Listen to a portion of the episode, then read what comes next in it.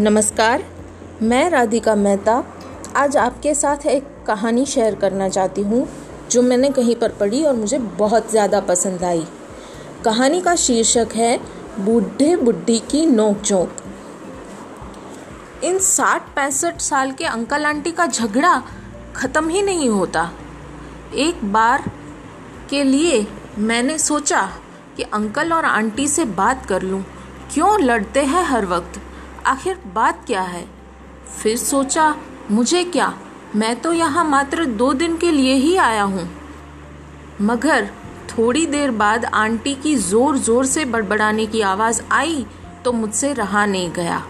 Ground floor पर गया मैं तो देखा अंकल हाथ में वाइपर और पोछा लिए खड़े थे। मुझे देखकर मुस्कुराए और फिर फर्श की सफ़ाई में लग गए। अंदर किचन से आंटी के बड़बड़ाने की आवाज़ें अब भी आ रही थी। कितनी बार मना किया है, फर्श की धुलाई मत करो, पर नहीं मानता ये बुढ़ा मैंने पूछा, अंकल, क्यों करते हैं आप फर्श की धुलाई? जब आंटी मना करती हैं तो। अंकल बोले, बेटा, फर्श धोने का शौक मुझे भी नहीं है। मैंने तो इसलिए धोया ताकि इसे ना करना पड़े। ये सुबह उठकर ही फर्श धोने लगेगी, इसलिए मैं, मैंने उससे पहले ही उठकर फर्श धो दिया। क्या? मुझे बड़ा आश्चर्य हुआ। अंदर जाकर देखा, आंटी किचन में थी।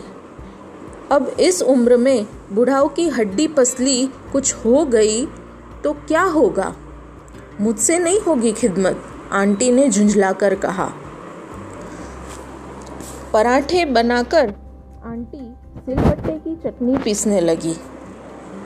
मैंने पूछा, आंटी, मिक्सी है तो फिर? तेरे अंकल को बड़ी पसंद है सिलबट्टे की पीसी चटनी। बड़े शौक से खाते हैं। दिखाते यही है कि इन्हें पसंद नहीं। उधर अंकल भी ना धोकर फ्री हो गए थे। उनकी आवाज़ मेरे कानों में पड़ी। बेटा, इस बुढ़िया से पूछ, रोज़ाना मेरे सैंडल कहाँ छिपा देती है? मैं ढूंढता हूँ और इसको बड़ा मज़ा आता है, मुझे ऐसे देखकर। मैंने आंटी को देखा, वो कप में चाय उडेलते हुए मुस्कुराई और बोली हाँ मैं ही छिपाती हूँ सैंडल, ताकि सर्दी में ये जूते पहन कर ही बाहर जाए। देखा नहीं, कैसे उंगलियाँ सूज जाती हैं इनकी? हम तीनों साथ में नाश्ता करने लगे। इस नोकझोंक के पीछे छिपे प्यार को देखकर मुझे बड़ा अच्छा लग रहा था। नाश्ते के दौरान भी बहस चली दोनों में। अंकल बोले, थैला दे दो, सब्ज़ी ले आऊँ। नहीं, कोई ज़रूरत नहीं, थैला भरकर सली घड़ी सब्ज़ियाँ लाने की, आंटी गुस्से से बोली। अब क्या हुआ आंटी? मैंने आंटी की ओर सवालिया नज़रों से देखा और उनके पीछे पीछे किचन में आ गया। दो कदम चलते ही सांस फूल जाती है इनकी। थैला भर सब्ज़ियाँ लाने की जान इनमें है? बहादुर से कह दिया है, वह भेज देंगे सब्ज़ी वाले को। मॉर्निंग वॉक का शौक चर्राया है बुढ़ाऊ को। तू पूछ उनसे, क्यों नहीं ले जाते मुझे भी साथ में? चुपके से चोरों की तरह क्यों निकल जाते हैं? आंटी ने ज़ोर से मुझसे कहा। मुझे मज़ा आ रहा था, इसलिए मैं अकेले ही चला गया। अंकल ने भी ज़ोर से जवाब दिया। अब मैं ड्राइंग रूम में था। अंकल धीरे से बोले, रात में नींद नहीं आती तेरी आंटी को। सुबह ही आँख लगती है। कैसे जगा दो चैन की गहरी नींद से इसे? इसलिए चला जाता हूँ गेट बाहर से बंद करके। इस नोक पर मुस्कुराया, मैं वापस फ़र्स्ट फ्लोर पर आ गया। कुछ देर बाद बालकनी से देखा अंकल आंटी के पीछे दौड़ रहे थे।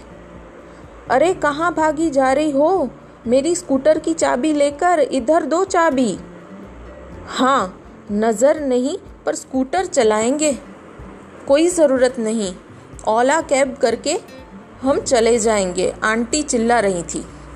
ओला कैब वाला किडनैप करके ले जाएगा तुझे, बुढ़िया? हाँ कर ले। तुम्हें तो सुकून हो ही जाएगा।